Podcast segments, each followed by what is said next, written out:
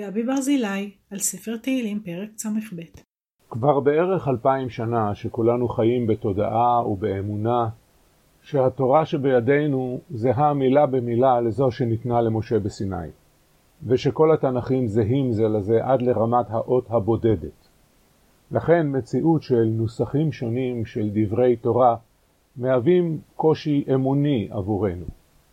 דוגמה מפורסמת לכך היא הנוסח הכפול של עשרת הדיברות המופיעות בספר שמות פרק כ' ושוב בספר דברים פרק ה'.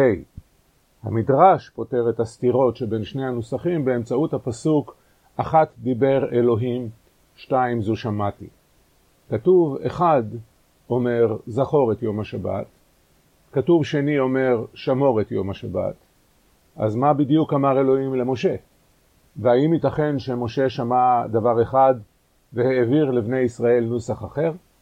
עונה המדרש, זכור ושמור בדיבור אחד נאמרו. מה שאין הפה יכול להגיד ואין האוזן יכולה לשמוע, שמעו בני ישראל בסיני. על פי התלמוד הירושלמי, נדרים, ג' ב' ועוד מקומות.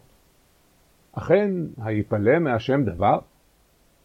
גילוי מגילות קומרן בשנות ה-ארבעים וה-חמישים של המאה ה-עשרים חשף מציאות דתית אחרת לגמרי.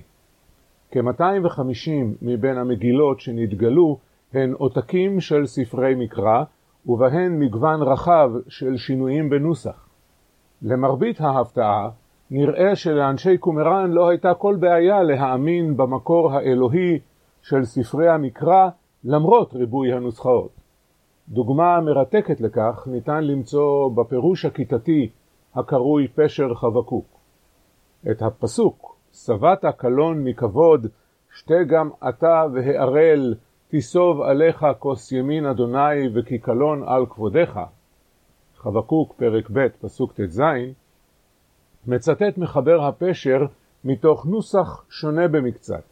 ובמקום המילה והערל, שבא ככל הנראה מלשון אורלה, הוא כתב והרעל מלשון רעל. עד כאן זה בסך הכל שינוי נוסח הנובע מסיכול אותיות. אבל כאשר מחבר הפשר כותב את פירושו לפסוק הזה, מתברר שהוא מכיר את שתי הנוסחאות ומכבד את שתיהן. כך כתוב שם. פשרו על הכהן אשר גבר קלונו מכבודו, כי לא מל את אורלת ליבו. וילך בדרכי הרוויה, למען שפות הצמאה, וכוס חמת אל תבלענו, להוסיף עליו כקלון ומכאוב. המחבר מייחס את הפסוק בספר חבקוק לדמות מסתורית שהוא מכנה הכהן, שליבו ערל, ומאחל לו שישתה את כוס חמת האלוהים, שהיא כוס רעל. מדוגמה זו ואחרות מתברר שבימי הבית השני לא הייתה קיימת בכלל התפיסה שמחייבת את כל התנ"כים להיות זהים זה לזה.